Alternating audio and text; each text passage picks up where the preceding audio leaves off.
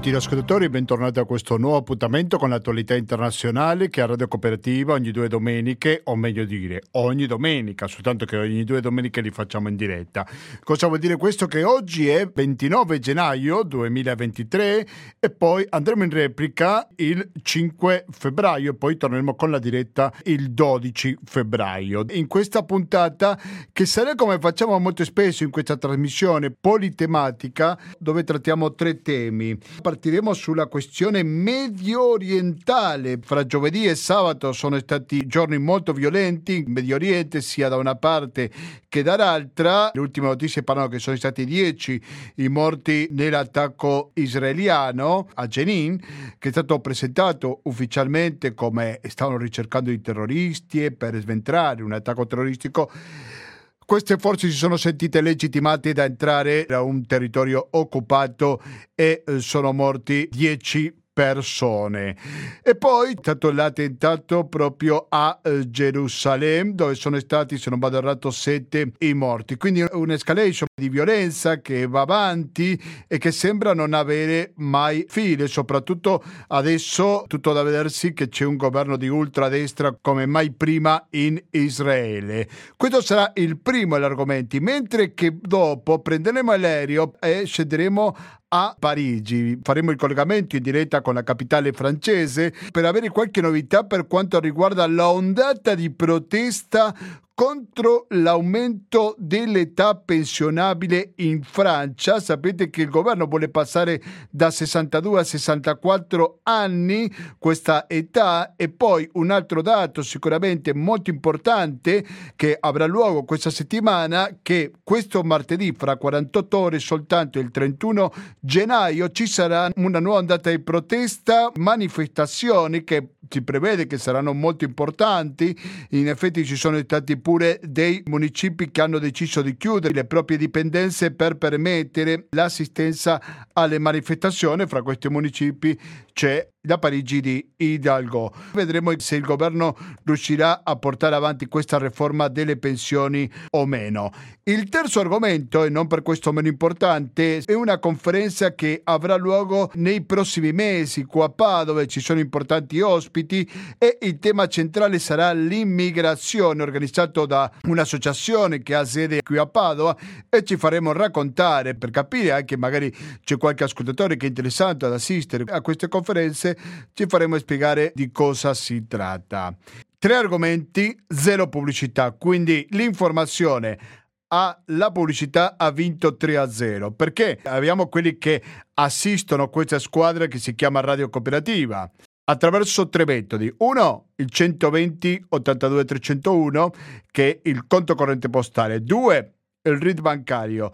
Tre, il pago elettronico, e mi correggo, c'è un quarto che è il contributo con l'associazione Amici di Radio cooperativa. Di un altro modo contribuite con questa radio, noi siamo raggiungibili attraverso il numero telefonico che è lo 049 880 90 20 880 90 20 e potete scriverci anche via mail quando volete che sicuramente risponderemo molto volentieri alla mail che è latinoamericano gmail.com ripeto latinoamericano chiocciolina gmail.com rimanete all'ascolto di Radio Cooperativa torniamo fra poco con il primo dei collegamenti.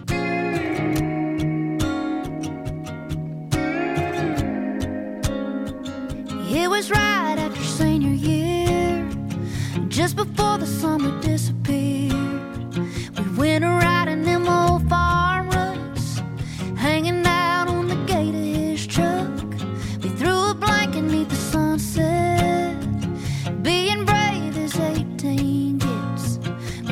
each other more than our hearts with the help of a mason jar. Drinking watermelon moonshine.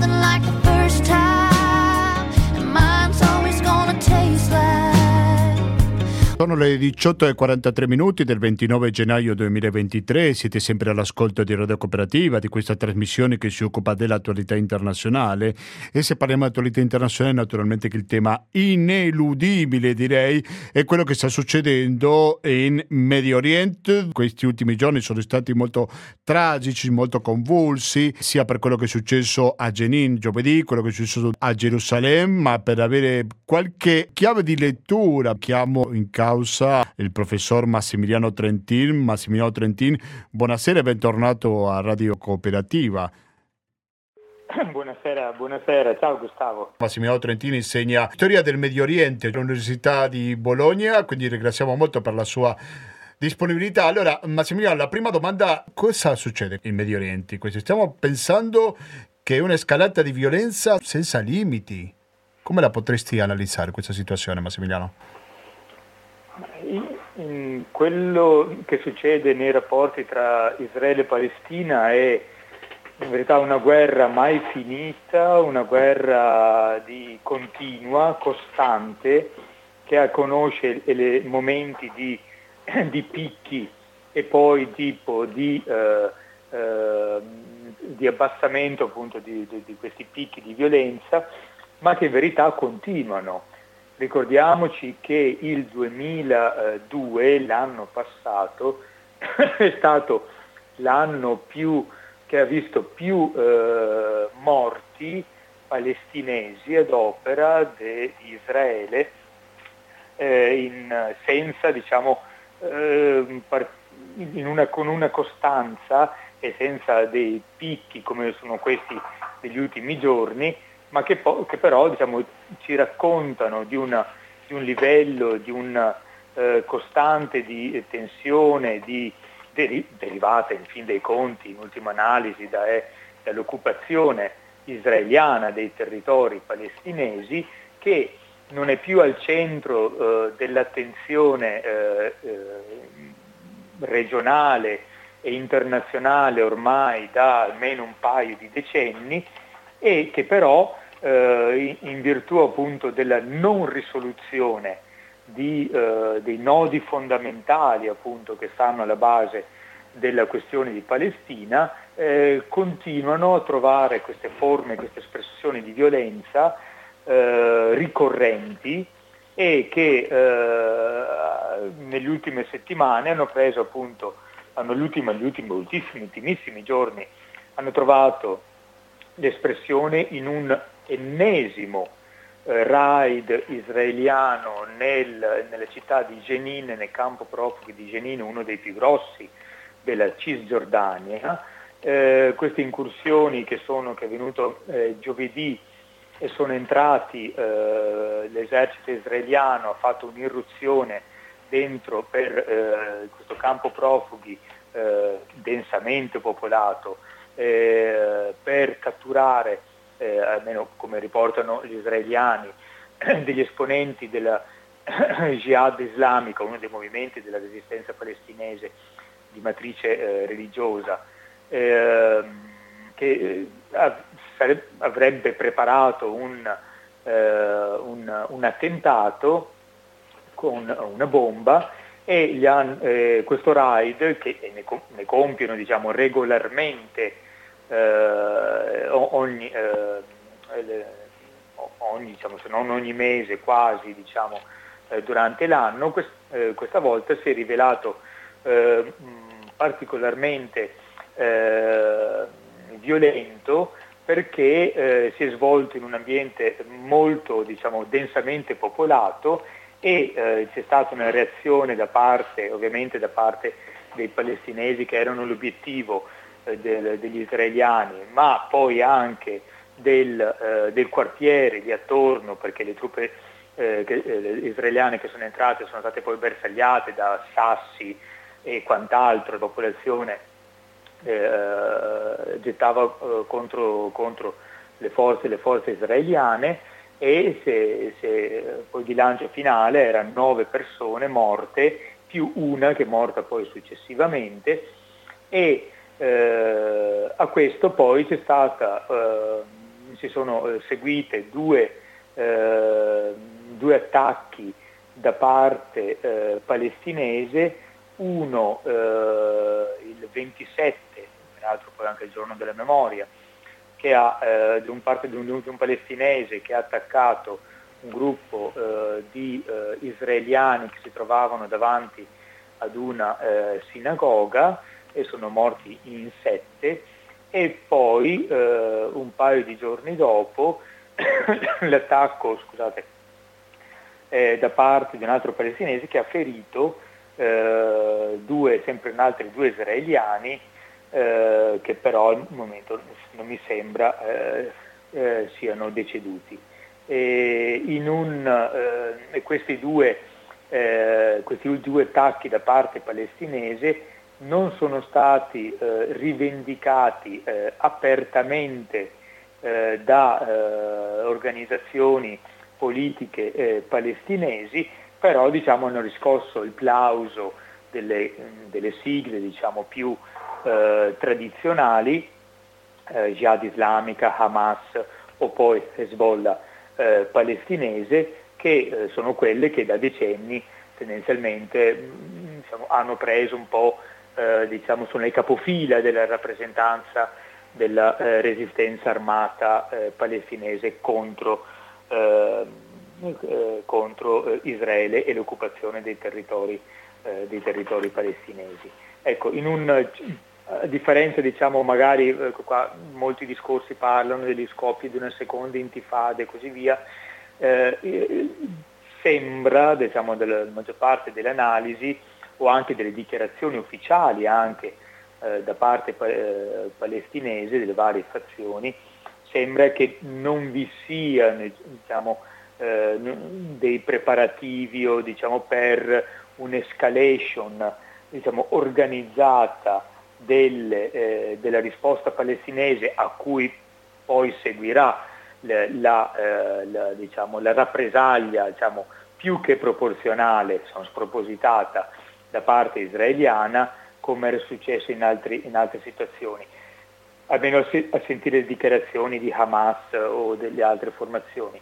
Tuttavia eh, il deterioramento delle relazioni tra eh, palestinesi e eh, autorità israeliane è tale, è tale che eh, ogni volta che si accende diciamo, uno di questi picchi di violenza, perché la violenza è sempre costante, ma quando eh, si accendono questi picchi poi diciamo, non, eh, è difficile anche diciamo, capire quanto anche le stesse autorità siano in grado di controllare diciamo, quel concatenarsi di eventi, perché ta, da parte israeliana diciamo, c'è questo, in particolare con questo ultimo governo, ma diciamo, in perfetta continuità con gli altri, abbiamo un'escalation della, delle azioni militari, della repressione nei confronti dei palestinesi nei territori occupati, appunto questi raid non sono eccezionali, sono la normalità della pratica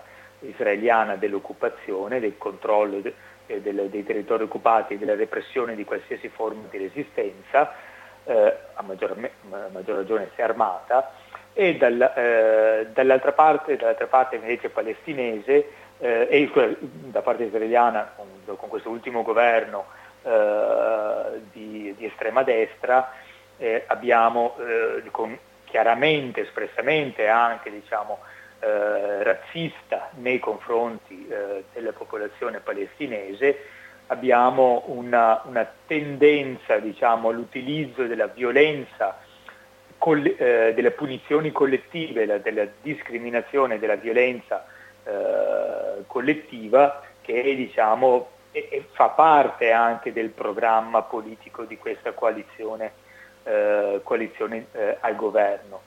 Dall'altra parte, da parte eh, palestinese, abbiamo una frammentazione eh, del, di, eh, politica delle organizzazioni e soprattutto diciamo, eh, molte delle organizzazioni classiche come quella diciamo, eh, più o meno laiche come Fatah eh, o quelle diciamo, più a matrice eh, religiosa, un po' per quel logoramento dato da un esercizio di un potere locale che però diciamo, non è mai eh, veramente effettivo e efficace nel eh, dare quei servizi di minima cittadinanza e dall'altra parte eh, logurato anche da una situazione di occupazione ormai diciamo, più che decennale, stanno perdendo anche loro il controllo delle formazioni politiche di base, tra cui anche quelle armate. Eh, di conseguenza quello che possono dire le eh, autorità tanto, palestinesi deve essere preso sempre con attenzione perché non è detto che poi che quanto dicano poi sia, si traduca realmente in azioni politiche, azioni politiche, perché sul campo hanno perso molta della loro, eh, della loro, del loro eh, radicamento. E per cui eh, da parte palestinese abbiamo questa frammentazione, diffusione anche del, eh, della, della politica, della partecipazione politica, tra cui anche le forme di resistenza di, e, che anche quelle armate e che rendono diciamo, difficile, se non quasi impossibile, diciamo, avere delle certezze sul, eh, sul corso politico eh, delle prossime settimane. Sicuramente quello che diciamo, possiamo riconoscere è che eh, ehm, la, le ultime decisioni, eh, che sono proprio di queste, di queste ore, eh, da parte, parte, israeliana di tanto di aumentare il livello appunto del, della risposta militare a qualsiasi eh, espressione collettiva di resistenza palestinese, quanto anche il piano di eh, facilitare ulteriormente, liberalizzare ulteriormente il possesso di armi da fuoco per i cittadini israeliani, eh, non può far altro che eh, far immaginare o presagire un po' l'ovvio, cioè un'escalation ulteriore della violenza politica che diventa violenza armata anche al di fuori delle, delle, eh, dei canali, tra virgolette, eh, istituzionali che da un lato è lo Stato israeliano e dall'altro erano le organizzazioni politiche eh, più consolidate palestinesi.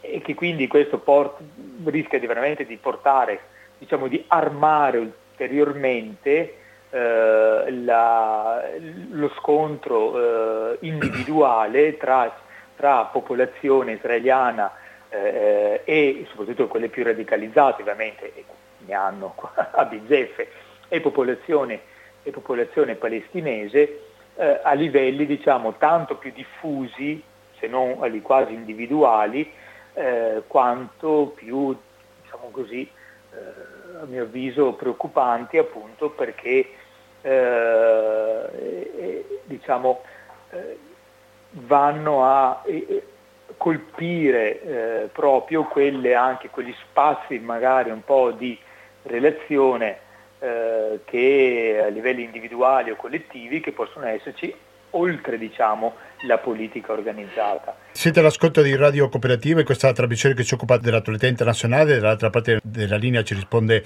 il professore dell'Università di Bologna Massimiliano Trentin. Massimiliano, io vorrei chiederti quanto può peggiorare questa situazione, perché tu prima parlavi, davi conto di un aumento di morti palestinesi a mano dell'esercito israeliano quando ancora il governo Netanyahu non si era insediato. Poi il governo italiano sembra sempre fare ancora più dura queste decisioni. Ha usato gli ultimi attacchi a Gerusalemme per, per esempio, fra le altre misure, revocare la residenza e la cittadinanza e i loro trasferimenti nel territorio delle autorità palestinesi da parte di familiari dei terroristi. Quindi quanto può cambiare questa situazione? Quanto può peggiorare se c'è un limite al peggio, Massimiliano?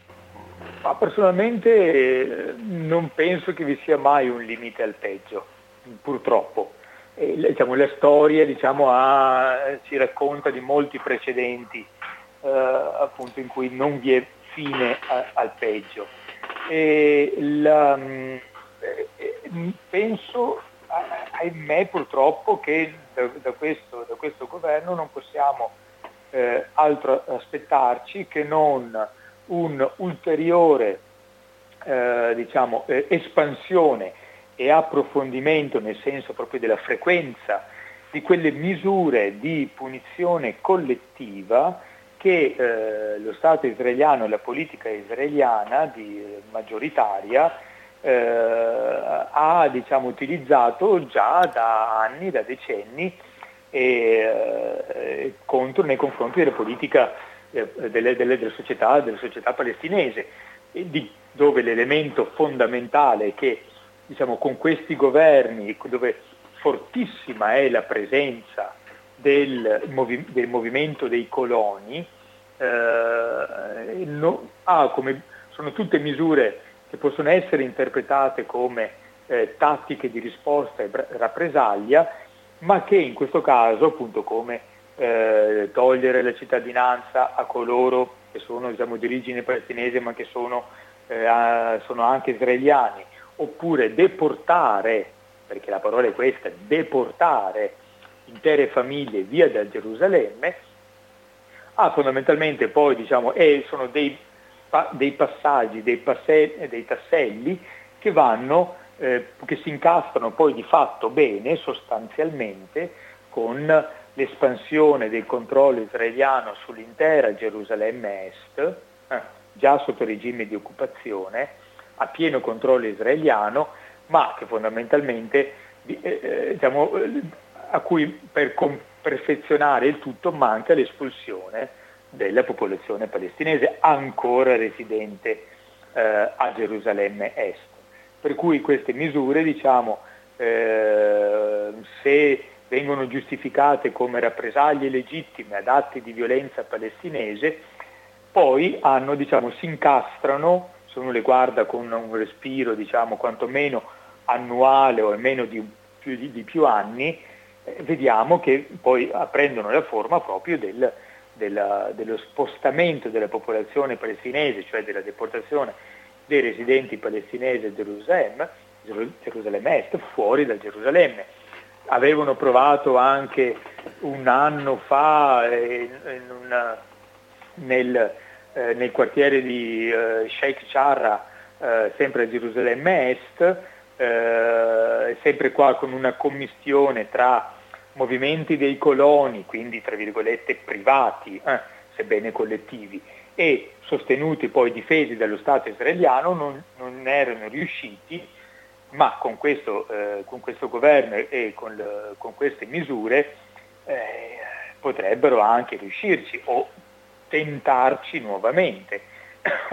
Perché sì. appunto ricordiamoci che la, eh, tutti questi movimenti radicali di estrema destra, eh, sionista, israeliana, eh, hanno come poi obiettivo ultimo l'espansione della presenza eh, israeliana nei territori della Cisgiordania e della, eh, della Cisgiordania, che significa la, la, la, deportazione della popolazione palestinese. Massimiliano Trentino ha usato una parola molto importante, credo io, razzismo. Ha usato la parola razzismo. Allora, possiamo dire che questo che è successo a Gerusalemme l'altro giorno è soltanto un pretesto per delle misure che in ogni caso il governo israeliano aveva in mente portare a termine?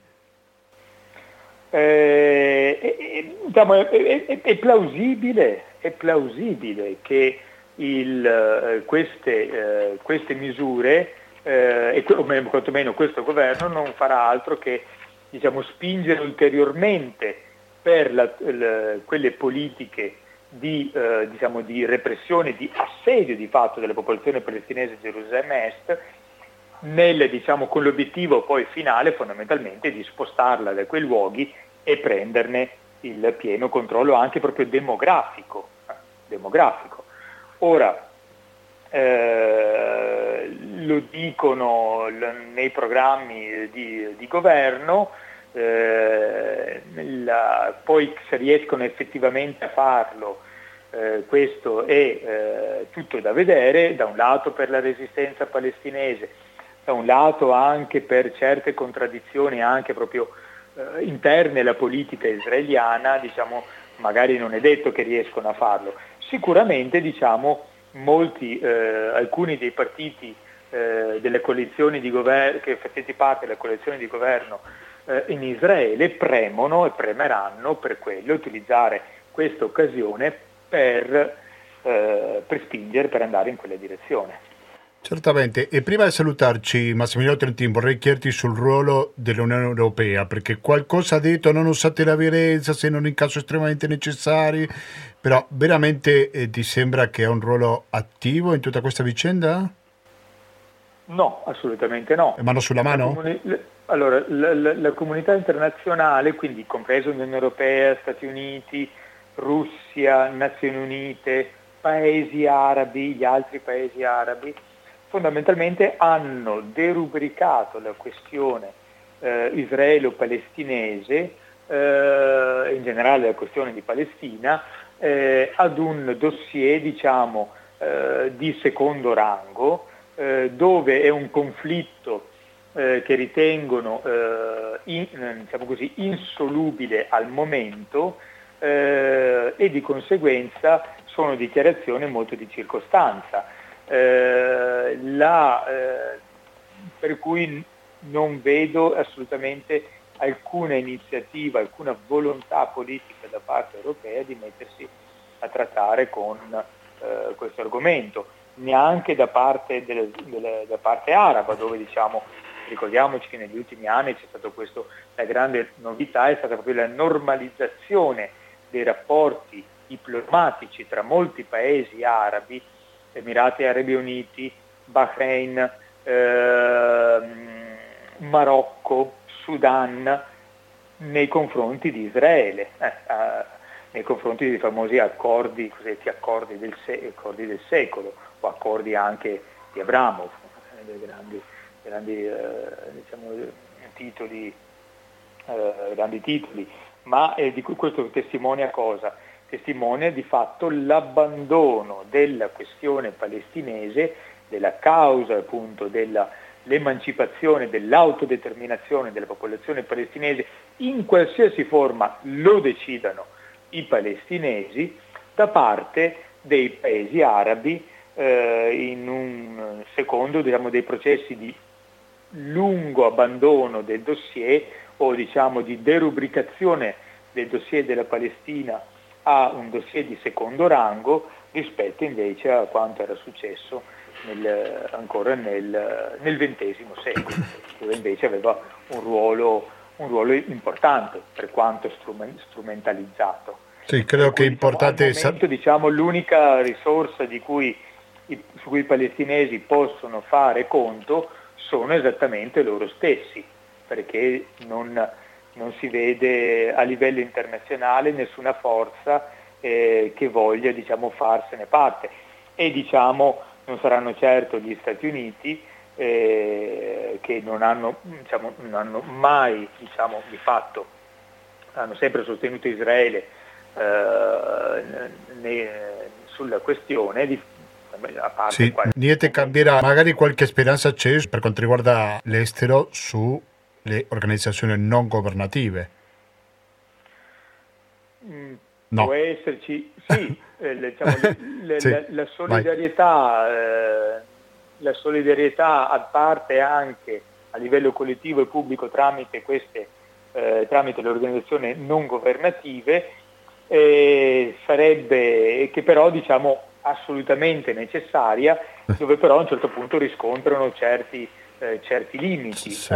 Certi limiti dati proprio da un lato dalle politiche di occupazione dei territori eh, da parte israeliana, quindi dal, sempre più da un lato, da un lato la criminalizzazione delle stesse organizzazioni non governative eh, internazionali che lavorano in, eh, nei territori eh, occupati in Palestina e eh, dall'altro lato anche eh, diciamo, un, la difficoltà delle stesse organizzazioni di farsi diciamo, eh, di trovare interlocuzione nei confronti dei governi e della politica anche delle, della stessa Europa. Sì, certamente, Perché... molto chiaro. Massimiliano Trentini, io ti ringrazio veramente tanto per la tua comunicazione, adesso ti devo salutare, ma ricordo agli ascoltatori che il nostro ospite insegna a Bologna storia del Medio Oriente, quindi lo ringrazio molto per la sua chiarezza, soprattutto per analizzare una situazione sicuramente molto molto complessa come quella medio orientale.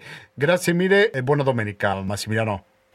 Ciao, ciao Gustavo e grazie a tutti. Grazie a te. Allora, adesso sentiamo qualche altro brano musicale. Eh?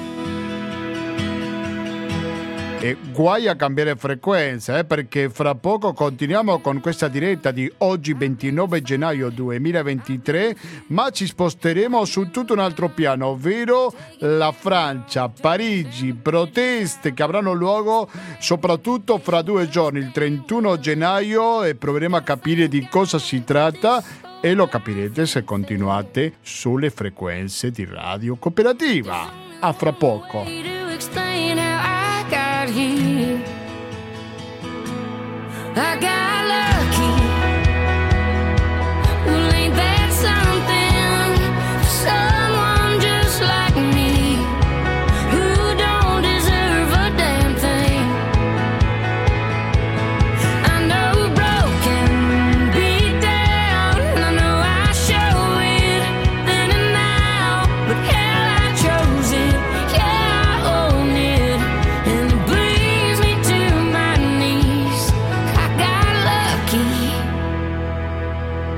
Siete sempre all'ascolto di Radio Cooperativa, in questo momento sono le 19 e 12 minuti in questa puntata che si dedica all'attualità internazionale. Andiamo in diretta ogni due domeniche dalle ore 18.30 fino alle ore 20. In questa puntata in particolare siamo partiti dal Medio Oriente adesso cambiamo completamente di tema, anche se restiamo nell'Unione Europea per quanto riguarda l'ultima domanda che le facevo a Massimiliano Trentin e se penso all'Unione naturalmente che devo pensare per forza al secondo paese come lo è la Francia e alla Francia nella sua capitale si trova Luca Andrizzi. Luca Andrizzi, buonasera e bentornato a Radio Cooperativa.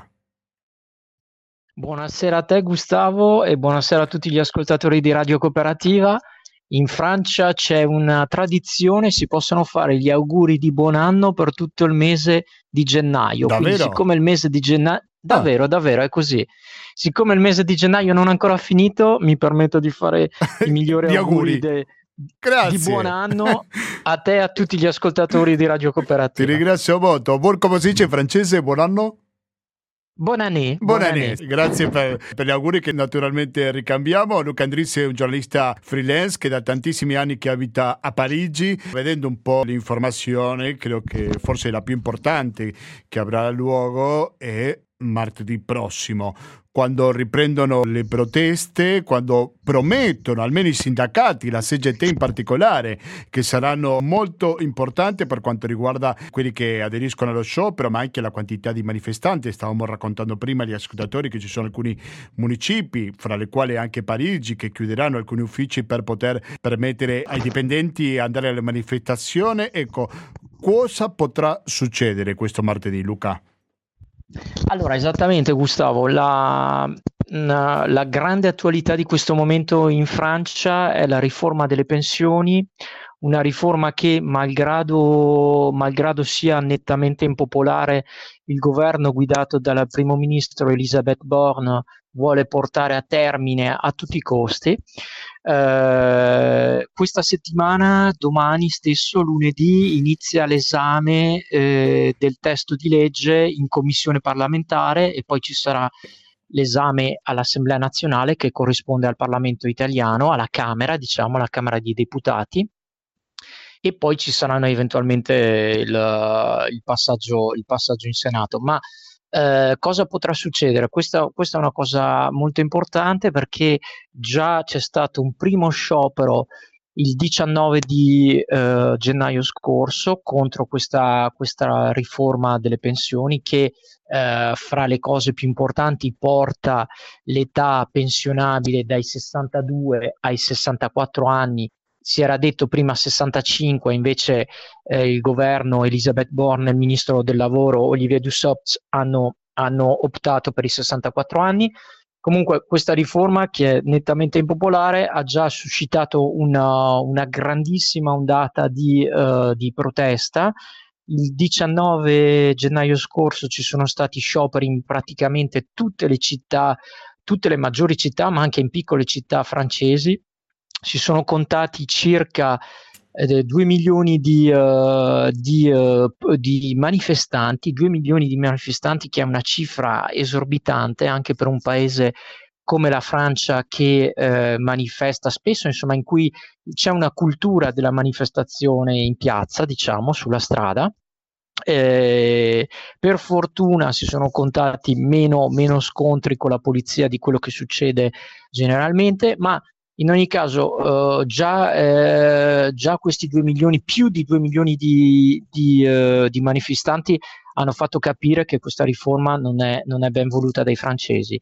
Eh, volevo anche, eh, vorrei aggiungere che eh, anche secondo i sondaggi che sono ordinati da, da alcuni media, all'inizio dell'anno c'erano un 54% dei francesi contro la manifestazione, contro, scus- scusatemi, contro la riforma, questa riforma delle, delle, pensioni, ora si passa quasi al 65% contro questa riforma delle pensioni. Quindi per farvi vedere come è, in, è, come è impopolare questa riforma. Allora, notizia di oggi, eh, parto, sono partito un po' con, con, la parte diciamo un po' storica, tu mi chiedevi cosa potrà succedere martedì. Martedì 31 eh, è stato proclamato, allora è stato proclamato, tengo a sottolineare, da tutti i sindacati, tutti i sindacati, quindi anche i sindacati più riformisti come la CFDT,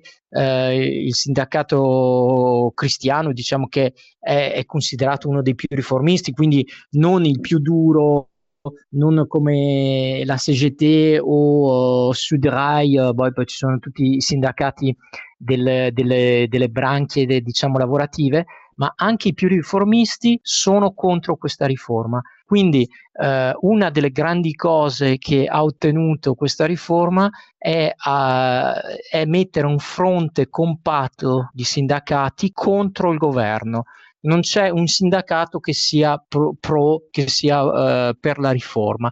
Quindi tutti quanti i sindacati hanno siglato un comunicato stampa per il primo, per indire la prima giornata di, di protesta al 19 e tutti quanti sono stati eh, d'accordo per indire una seconda giornata il 31 prossimo. Il 31 prossimo, come tu dicevi prima, ci sono addirittura dei comuni che uh, chiuderanno alcuni, alcuni, sportelli, alcuni servizi per permettere ai loro dipendenti di fare sciopero. Ricordiamo che lo sciopero, come in qualsiasi paese dell'Europa occidentale, è un diritto di base di qualsiasi dipendente, di qualsiasi lavoratore. Quindi io penso che eh, ci, saranno, ci saranno sicuramente molte persone, forse ancora 2 milioni, forse ancora di più, anche perché c'è da notare che il governo, per voce di Elisabeth Borne, in un'intervista di oggi alla radio pubblica francese, non arretra di un centimetro sulla, sulla riforma. Quindi Elisabeth Borne ha detto non si può tornare indietro, la riforma prevede la pensione a 64 anni e quindi a, succeda quello che succeda non si può tornare indietro. Adesso a me piacerebbe avere una palla di vetro e guardare nel futuro e vedere fra qualche mese se eh, in realtà ci sarà qualche emendamento alla, alla, a questa legge di riforma delle, delle pensioni o meno. Comunque, in ogni caso, i fatti per ora sono questi. Il governo non vuole arretrare, eh, i sindacati sono compatti e formano un muro compatto contro il governo e contro questa riforma e quindi sicuramente il 31 è una giornata in cui se si può stare a casa o evitare di prendere i trasporti, eh, fare telelavoro o andare a manifestare sono tutte cose migliori che andare a lavorare perché andare a lavorare sarà di, di, di veramente, veramente quasi impossibile. Eh sì, perché insomma. tocca pure il settore dei trasporti questa misura, giusto? Ass- assolutamente. È sempre chiave in qualsiasi tocca... sciopero. Esattamente, tocca il settore dei trasporti e in Francia settore, nel settore dei trasporti i sindacati più radicali sono i maggioritari, quindi la CGT, ma c'è un sindacato che è ancora più radicale della CGT che è Sud, si chiama Sud Rai, Rai sono le, le ferrovie, quindi Sud è il nome de, del sindacato, come Sud il, il, il il, la parte geografica del sud, diciamo, e, e i trasporti eh, giocano sicuramente un, una parte fondamentale in questi, in questi, scioperi. Quindi sicuramente addirittura prima del, del 19 il ministro dei trasporti aveva chiesto Uh, aveva consigliato alla popolazione francese di limitare gli spostamenti quel giorno lì perché si sapeva che comunque c'erano tanti treni che non circolavano e, e, anche chiaramente nelle grandi metropoli come Parigi ci sono alcune linee del metro che saranno chiuse completamente, ci sono alcune linee di ROR che è il trenino in, interurbano, suburbano diciamo che saranno chiuse anche quelle e quindi sarà praticamente quasi molto molto difficile spostarsi. Quindi ma è la prima volta che si uniscono tutte le sigle sindacali per fare una protesta di questo tipo, no? Allora, questo, o, o poche volte. Allora, eh, po- pochi, pochissime volte, pochissime volte, questa è un'ottima, un'ottima, domanda Gustavo, perché erano 12 anni, 12 anni, quindi molto, molto tempo, che tutte le sigle sindacali non si erano messe d'accordo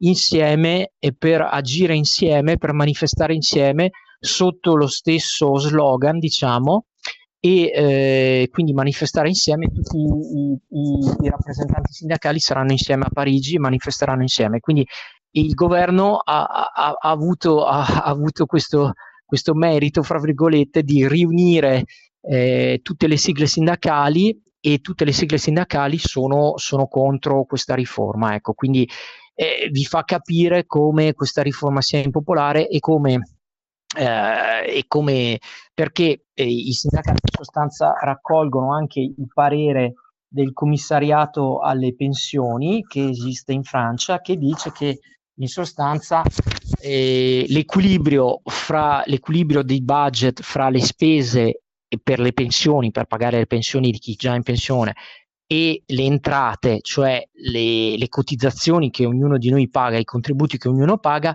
effettivamente c'è un disequilibrio, ma questo disequilibrio non è così forte come direbbe il governo, come direbbe il la primo ministro, il presidente della Repubblica e il ministro del lavoro. Quindi perfino il commissariato alle, alle pensioni dice che in realtà questa riforma non è poi così necessaria in questo momento. Ecco. Sì, allora quando parliamo di questa riforma, tanto per capirla un po' meglio, chiedo a Luca Andrissi, che lo ricordo si trova a Parigi, siamo in collegamento in diretta sulle frequenze radio cooperativa. Dovevo dire soltanto che c'è un cambio nell'età pensionabile che si arriva ai 64 anni o c'è qualcosa in più da capire di questa sì. riforma? Allora, c'è intanto l'età pensionabile è, è, è, la cosa che ha dato fastidio a tutti e che diciamo dai 60 si è passati diciamo dai 60 ai 62 e poi adesso si passerebbe ai 64 con la nuova riforma. E quindi questa è una cosa che, sui quali i sindacati non, uh, hanno sempre detto che non, non, avrebbero, non sarebbero stati d'accordo. Poi c'è anche un cambio di trimestri, eh, in, in, Francia la pensione si, si, calcola sui trimestri di contributi, quindi se adesso servono, ah no, sugli anni, scusatemi, gli anni, poi ci sono i trimestri, ma più semplicemente con gli anni di contributi, se adesso si può andare con 41 anni di contributi, con 41 anni di lavoro, e si passerebbe con la nuova riforma a 43 anni di lavoro. Quindi voi provate a immaginare 43 anni di lavoro sono comunque tanti, eh, pensando anche che le carriere di chi studia, per esempio, iniziano molto più tardi e che le carriere in ogni caso iniziano più tardi perché i giovani anche in Francia fanno fatica a trovare lavoro appena, appena escono dal, dalla formazione, quindi dalla scuola. Quindi questi sono i due punti fondamentali. Poi c'è un punto anche che eh, Uh, e questo eh, nel, nel, nella nostra epoca in cui i diritti delle donne sono, sono, rivenuti un po' alla ribalta, sono tornati un po' alla ribalta, giustamente, questo lo aggiungo io, un mio avviso, eh, le, i, i, le, donne che si fermano eh, per una gravidanza durante la loro carriera di, di lavoro non recuperano i trimestri, eh, se per esempio si fermano sei mesi, non recuperano i due trimestri eh, in cui si sono fermati per la gravidanza. Quindi in sostanza questa riforma penalizza anche le donne che già ricevono diciamo, dei salari in media che sono più bassi di quelli degli uomini in Francia e che quindi ricevono delle pensioni che sono a, per forza più basse di quelle degli uomini. Quindi anche questo è, stato un grosso punto di frizione, un grosso pr- punto di protesta, eh, di non uh, appunto di Uh, di, di, di, non andare incontro alle donne che hanno, che hanno il diritto chiaramente di, di vedersi, uh, come dire, conteggiati anche i, i, i, trimestri in cui sono rimaste ferme per, una, per un congedo di maternità. Ecco. Quindi questi sono i punti, i punti fondamentali. Poi ci sono altri punti molto, molto importanti, come per esempio ci sono alcuni lavori, ci sono dei, uh, in Francia esistono dei, uh, dei settori diciamo privilegiati, per esempio nei settori dei trasporti, nei settori la, la, la, polizia, eccetera, eccetera, possono andare in pensione prima queste persone. E in realtà con la riforma, eh, con questa riforma, anche loro magari non, han, non, vanno, non andrebbero in pensione a 64 anni, ma si allungherebbe la loro carriera, la carriera di questi, di questi lavori particolari, che sono appunto quelli dei trasporti, eh, quelli dei, dei, servizi d'ordine, dei pompieri, eccetera, eccetera. E quindi tutti quanti, diciamo, allungherebbero, andrebbero ad allungare la loro carriera. Voglio aggiungere un'altra cosa, scusami Gustavo, Prego. E un'ultima, un'ultima cosa che spesso si dice che l'età pensionabile deve essere allungata perché le prospettive di vita si allungano e si sono allungate rispetto, rispetto a, a, a, decenni fa. Questo è stato vero fino ai primi anni 2000, perché dai prim- dai, dagli anni 2010 in poi eh, io sono andato a vedere i dati, eh, i dati sul, sul nostro, come è l'INSEE, che è l'Istat italiano, l'Istituto di Statistica, e in realtà la, l'età eh, media, la, diciamo la, la vita media non si allunga più, non si allunga più in Francia, cioè, eh, mi pare che per, per, le donne sia 78 anni e per gli uomini un po' di meno, e al contrario l'età media eh, di, di, vita, chiaramente la speranza di vita, si sta piuttosto leggermente accorciando. Quindi il discorso che eh, veniva fatto dai, dai politici che dicevano no perché ora la gente in sostanza vive di più e quindi può lavorare di più, beh, non è più un discorso che, che è ascoltabile, diciamo, perché in realtà l'esperanza di vita non, è, non si allunga più, anzi sta, si sta un, un, po' un pochino accorciando. Sì, certamente, molto chiaro. Luca Andrizzi, la politica.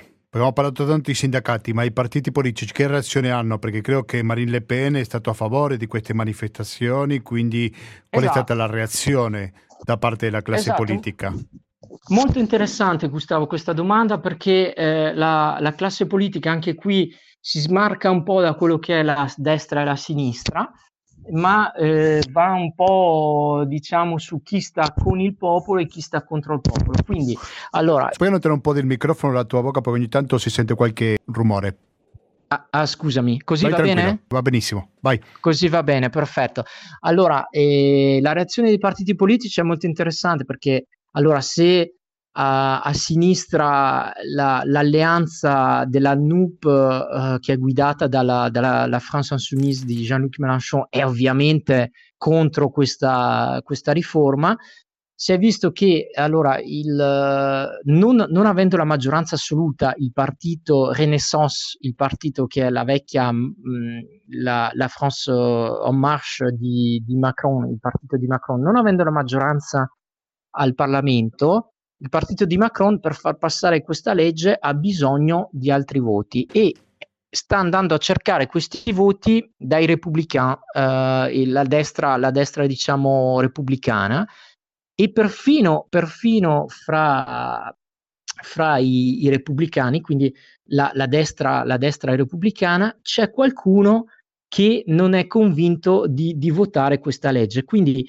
in sostanza i repubblicani che sono un po' la stampella, de, la stampella all'Assemblea nazionale del partito presidenziale, non è sicurissimo che tutti voteranno uh, per, questa, per, questa, legge. Insomma. Quindi questo è interessante. Poi l'altra cosa interessante che hai detto tu è che il partito di Marine Le Pen, le Rassemblement National, vecchio Fronte Nazionale, e ha fatto, che ha fatto una, una campagna, l'ultima campagna elettorale che ha utilizzato, diciamo, eh, degli argomenti che sono francamente di sinistra, cioè della protezione del popolo, eccetera, eccetera, dei più deboli, eccetera, si schiera anche questa volta contro, contro la, la, riforma delle, delle, pensioni.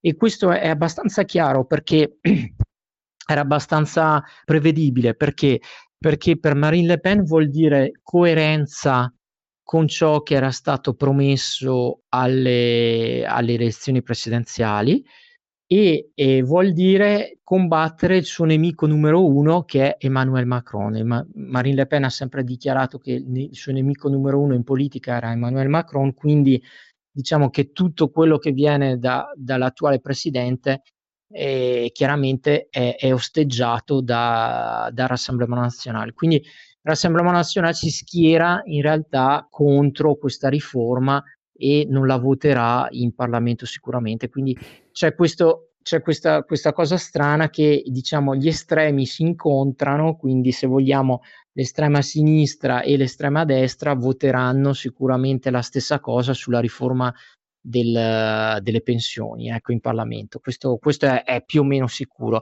Invece la cosa interessante sarà vedere se eh, il partito Renaissance, il, il partito di, eh, di, Emmanuel Macron, sarà eh, veramente, come dire, aiutato dai repubblicani oppure no, perché anche lì, come dicevo, ci sono dei, dei, dei rappresentanti dei repubblicani, dei, dei deputati che si dicono incerti sul da farsi, che non sono completamente d'accordo su questa, su questa riforma. Certamente, quindi magari esiste la possibilità che non raggiunga il numero sufficiente in Parlamento?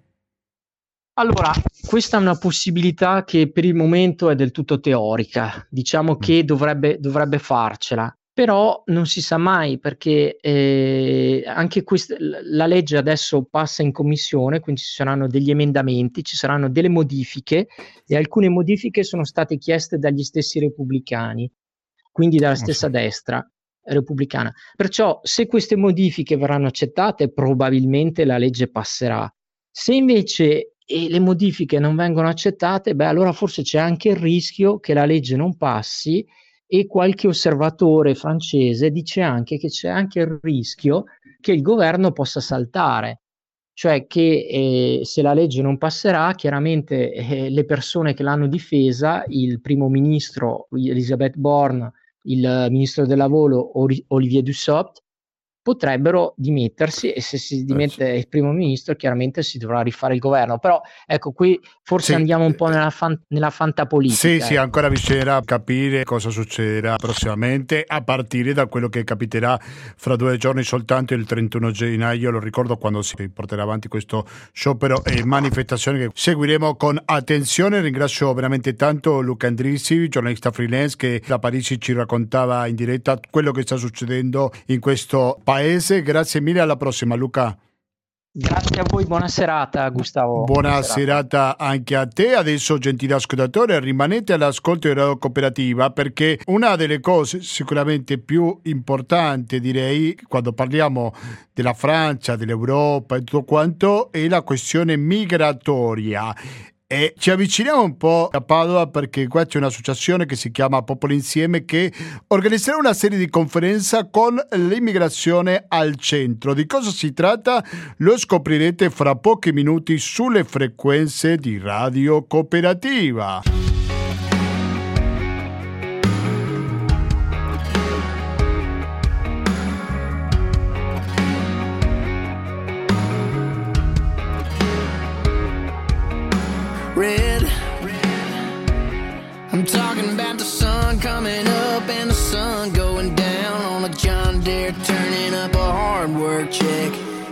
That blue collar country boy's neck red.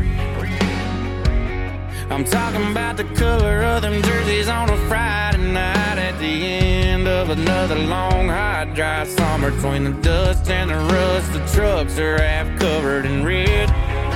Like a bone hound tracking some whitetail buck now. I ain't talking politics, I'm talking small town. If you're from one, you know what I'm talking about. It's everywhere, I swear, from the courthouse bricks to a crushed but heavy can fading in the ditch. Like the buck of John, like a barn door. And hearts your hands over cause you're thankful for every shipped off soul that was born to fight for a wind torn flag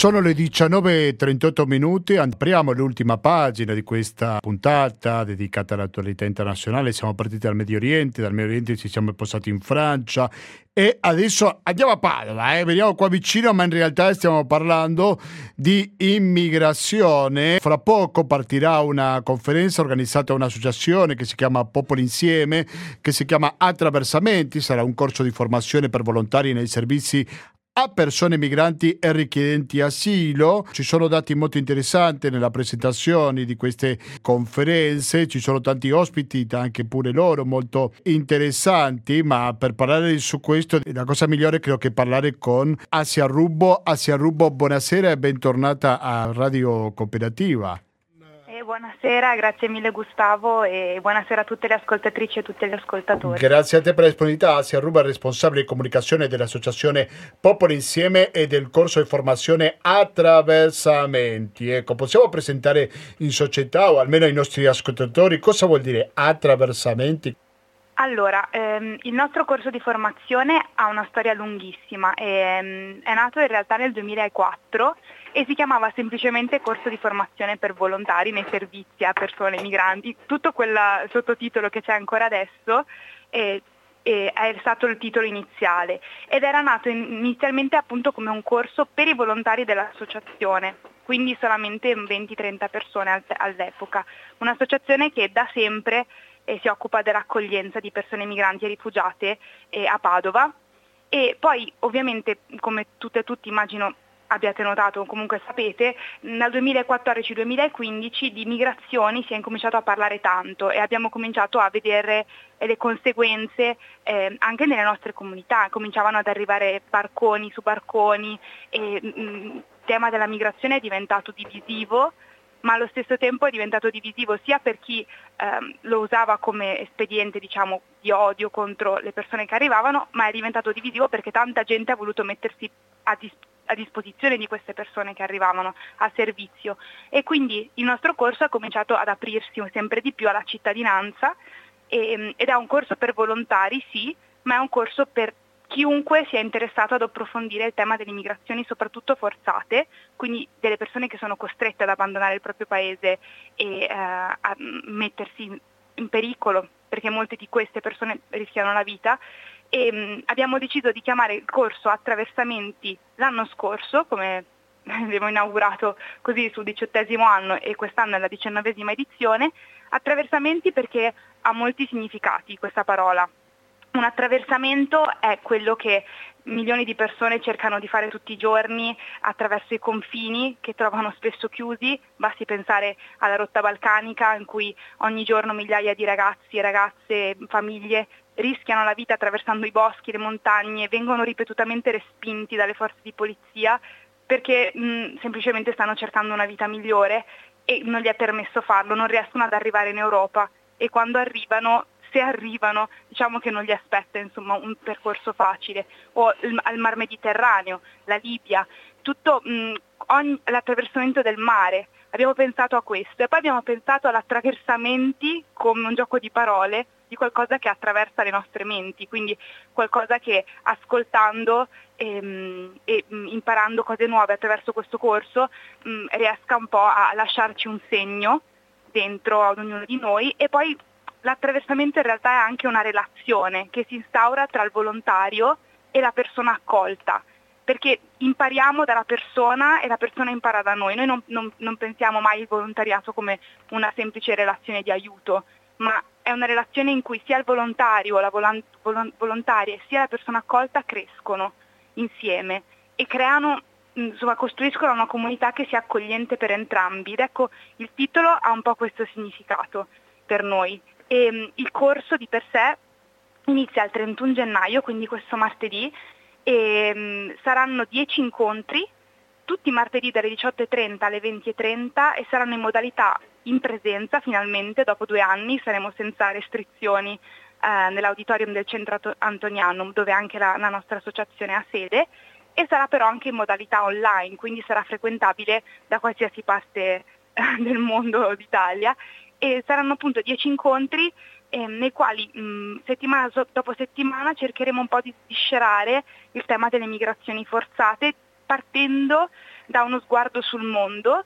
Eh, appunto martedì questo avremo come ospiti ehm, Camillo Ripamonti che è il presidente del centro Astalli e Nello Scavo che è ehm, una, un reporter e giornalista molto conosciuto eh, del giornale Avvenire e, ehm, e poi eh, settimana dopo settimana affronteremo il tema del diritto d'asilo, della richiesta di protezione internazionale, le rotte delle migrazioni e sarà con noi anche Pietro Bartolo, il medico di Lampedusa, ovviamente collegato a distanza perché era impossibile averlo con noi in presenza, però avremo proprio dei testimoni privilegiati che ci daranno una prospettiva eh, sul fenomeno che è molto attuale e sempre lo sarà di più, insomma, nonostante l'attenzione sia calata negli ultimi mesi, magari rispetto anche dopo il Covid, abbiamo visto che mh, c'è stata la sensazione un po' che le migrazioni si siano fer- fermate, non è così e eh, soprattutto dopo la guerra in Ucraina abbiamo visto pers- quanto sia, mh, vi possa essere vicina una situazione che ribalta la realtà. Appunto, a proposito di quello che tu stai dicendo, Asia Rubio, sì. credo che è importante ricordare un dato che voi date pure, che sono stati 100 milioni i migranti esatto. dello scorso anno, quindi 2022 costretti a abbandonare il proprio paese per causa di guerra, violenza, persecuzione, esatto. mancato rispetto ai diritti umani, crisi climatica e così via. Quindi le cause dell'immigrazione come al solito sono molteplici anche adesso. Giusto? Sì, e soprattutto eh, è un è un mondo sempre più in fuga, nel senso che le, le, la, vivere in certi paesi o comunque um, trovarsi in situazioni del genere stanno veramente facendo muovere tantissime persone. E noi pensiamo erroneamente magari che eh, tutti vogliono venire qui, che si stanno tutti muovendo per venire in Europa. In realtà la maggior parte delle persone quando si sposta lo fa semplicemente per mettersi in salvo, per mettersi al riparo. E, e mm, stanno, mm, il paese ad esempio che accoglie più persone in assoluto è la Turchia. E sono paesi vicini ad, ai paesi da cui la gente scappa. E quindi c'è questa cosa, anche no- l'obiettivo del nostro corso è eh, sia dare degli strumenti per comprendere il fenomeno, cioè per provare a, um, a dare dei dati, a dare delle esperienze concrete, ma soprattutto per aiutare le persone, cioè per dare degli strumenti alle persone che vivono a Padova per relazionarsi con le persone che arrivano che sono una minima parte di chi fugge, però ci sono tante persone nella, nella nostra città e, che, e il nostro obiettivo come associazione e con questo corso è formare delle persone sia che diventino volontari, sia che lo siano già, sia che sia semplicemente una persona che ha voglia di sapere, di informarsi. Il nostro obiettivo è accompagnarli in questo percorso per arrivare poi a dire ok, io di questo fenomeno ne so abbastanza, posso pensare di mettermi in relazione con una persona che ha vissuto questo. Poi ovviamente le relazioni sono sempre diverse e non, non si può mai insomma, dire io ho tutta la cassetta degli attrezzi fatta, però il nostro obiettivo è proprio cioè piuttosto che eh, pensiamo insomma che per fare il bene bisogna farlo bene, no? Quindi bisogna avere anche degli strumenti eh, per, per, essere, per, stare accanto, per essere dei bravi, bravi o comunque forma- volontari consapevoli o cittadini anche consapevoli semplicemente. Quindi il nostro obiettivo è un po' questo e infatti quest'anno gli ultimi due incontri li abbiamo dedicati, ehm, sono meno diciamo come lezione frontale ma avranno un po' l'obiettivo di ehm, far mettere un po' in gioco i corsisti e le corsiste, ad esempio sul tema della comunicazione interculturale, quindi tutte le cose che magari a noi sembrano normali e che non lo sono per qualcuno che proviene da un altro paese, ad esempio per noi toccarci la testa, cioè darci magari una pacca in testa una cosa, è una cosa amichevole, se lo facciamo a una persona che viene dal Gambia, ad esempio, è, una cosa, è un tabù. Quindi sono piccole cose che è un modo anche per imparare a stare con chi viene da culture lontane e chi, chi ha con sé soprattutto una storia difficile, perché eh, chi arriva qui porta con sé non un bagaglio in termini fisici, ma un bagaglio molto pesante in termini di storia, traumi e cose che mh, non ha magari mai rielaborato. Quindi bisogna andarci in punta di piedi, insomma stare accanto a queste persone e poi l'ultimissimo incontro sarà appunto dedicato a, ehm, a che cosa posso fare io come singolo, no? perché è facile ascoltare mh, tutte le, insomma, le, lezioni, farsi un'idea, però la cosa che abbiamo riscontrato negli scorsi anni è che tantissime persone arrivano alla fine e dicono sì ok ma io che cosa posso fare, no? come posso io singolo provare a cambiare questa situazione? E noi noi popoli insieme pensiamo che mm, cambiare la situazione si possa fare in tantissimi modi, si può sostenere la nostra associazione, si può eh, sostenere altre associazioni che sono attive eh, magari sul posto e si può anche decidere di dedicare il proprio tempo alle persone che accogliamo, richiedenti asilo o rifugiati in condizioni di vulnerabilità. Sì. Quindi diciamo che sono dieci settimane, dieci incontri settimanali e hanno proprio questo obiettivo. Ecco. Sì, sicuramente. Si può iscrivere fino a domani. Molto, sì, molto interessante, grazie per questo dato che ci hai dato e grazie anche perché ci hai un po' sfatato questo mito, no? che tutti i migranti vogliono arrivare il MAS in Europa, una certa politica ha usato la retorica della invasione, niente più lontana dalla realtà e va ricordato che molti migranti, per esempio se pensiamo all'Africa, rimangono nella zona, semplicemente si limitano ad spostarsi a paesi confinanti molte volte, esatto. giusto? L'esempio che facciamo noi ad esempio nell'attività che portiamo nelle scuole ehm, è quando facciamo la domanda ai ragazzi e ragazze, diciamo ok ma se succedesse qualcosa a Padova, ci fosse un terremoto, voi dove andreste? Non è che andreste in, in Svezia o in America, magari andreste a Milano o in una città comunque vicina e lo stesso fa una persona che si trova in una condizione di difficoltà e, in, in, e sempre di più sarà così e sempre di più eh, le persone saranno costrette a muoversi. Scusa se ti interrompo, ma abbiamo una percentuale di quanti sono quelli che arrivano in Europa, quanti rimangono nella loro area di origine? Ne sai qualcosa Beh, diciamo su questo? Che a livello di dati certi io ora non, non li so dire esattamente, però so che eh, tra i paesi che, do- che hanno più persone rifugiate di, di, certo non figura l'Italia, ecco. Cioè, ci sono ad esempio paesi come la Turchia, il Libano e la Colombia e eh, un, un, paese europeo che invece c'è tra i primi dieci è la Germania, ma perché la Germania al tempo della, della crisi siriana, del, quando tantissimi siriani si abbandonarono il paese, mi pare fosse nel 2015, la Germania aprì un corridoio e ne arrivarono un milione quindi per quello la Germania figura tra i dieci paesi che accolgono di più, però di per sé mh, appunto sono numeri minimi rispetto alla, alle persone, cioè si parla di 100 milioni no, a livello mondiale solo nel 2022, quindi diciamo che eh, sicuramente tanti altri paesi si trovano ad accogliere molte più persone, ad esempio il Libano, che è un paese piccolissimo, ha, rispetto alla sua popolazione ha tantissimi rifugiati. Certo. E, mh, e sicuramente ha una situazione molto meno stabile della nostra, diciamo, a livello di accoglienza e di diritti che possono garantire sì, a queste persone. Certamente. Oggi si compiono 100 giorni del nuovo governo italiano. Quanto può cambiare il lavoro delle ONG per quanto riguarda i migranti con il governo che c'era prima rispetto al governo che c'è adesso oppure il vostro lavoro non si sposta neanche di un millimetro? Allora, su questo io non ti so dare una risposta perché non, um, non ho...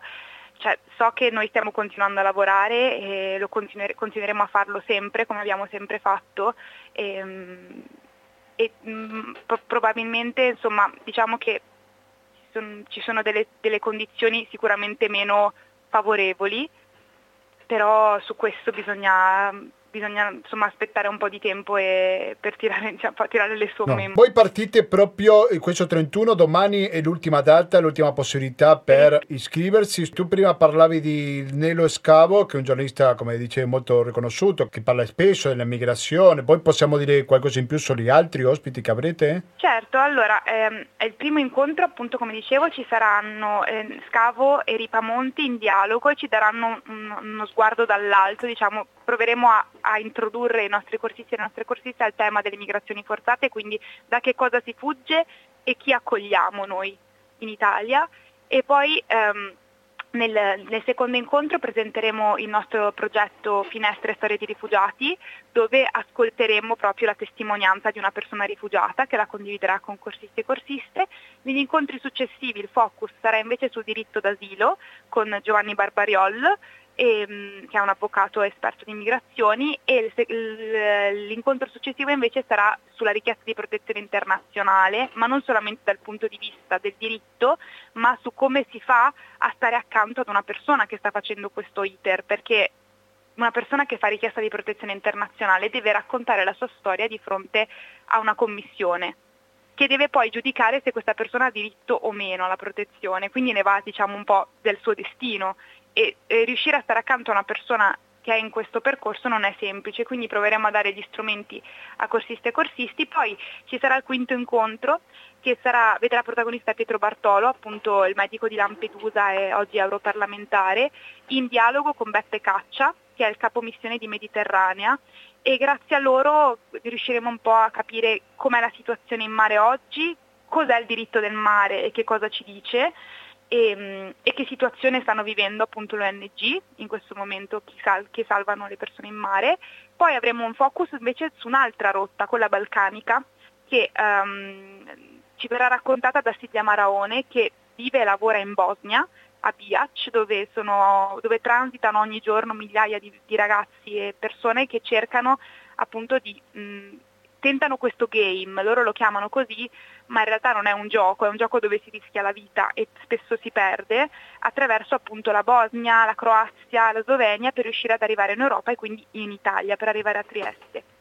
E poi i due incontri saranno dedicati alla ehm, tratta degli esseri umani, in particolare all'accoglienza delle vittime, le persone che sono vittime di questo, di questo fenomeno, e al caporalato, e allo sfruttamento lavorativo e appunto gli ultimi due incontri invece come dicevo saranno dedicati invece alla comunicazione interculturale e al ruolo del volontario e della volontaria in questa insomma, a fianco delle persone migranti e rifugiate. Asia Rubò, possiamo dire qualcosa in più sulla vostra associazione, nel senso che Popolo Insieme che altre attività fa oltre questa conferenza che ci ha raccontato molto bene fino adesso? Allora, o dove si trova, eh, in quali paesi si presente?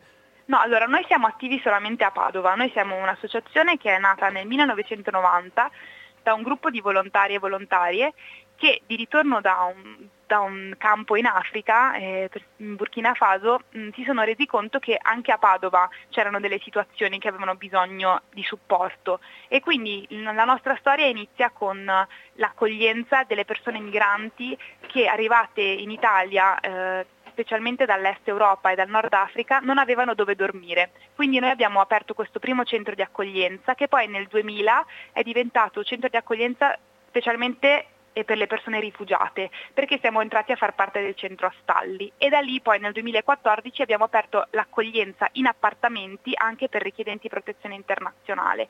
Quindi diciamo che il nostro core, diciamo, la nostra attività core è l'accoglienza, ma eh, siamo molto attivi nelle scuole, con, quindi con l'educazione interculturale, dove portiamo appunto questo progetto che si chiama Finestre Storie di Rifugiati, dove ai ragazzi e alle ragazze delle scuole superiori portiamo in classe una persona che condivide la sua storia. E questo ci aiuta a superare stereotipi e a um, far loro um, scoprire parole nuove, ad esempio tantissimi ragazzi le, pensano che alla parola migrante siano associate solamente pensieri negativi, no? E invece noi proviamo a raccontare queste storie, a dare loro gli strumenti e i dati per provare a, a, mm, orientarsi un po' meglio. E, mm, e, appunto facciamo questo corso di formazione che mm, quest'anno è arrivato alla sua diciannovesima edizione ogni anno più o meno riusciamo a raccogliere una, un centinaio di iscritti, che non è poco di, di questi tempi insomma. E mh, mm, poi eh, siamo molto attivi anche a livello della comunità, quindi con progetti dove diamo la possibilità o comunque creiamo le possibilità per la cittadinanza di incontrare le persone richiedenti asilo e rifugiate, di creare relazioni, stare insieme. E, um, quindi sono diversi progetti sì, che abbiamo in corso. Sicuramente. Allora, prima di salutarci, una domanda te la devo fare. Ah, le frasi con il virus, prima gli italiani e voi siete dei buonisti, voi quale vaccino applicate?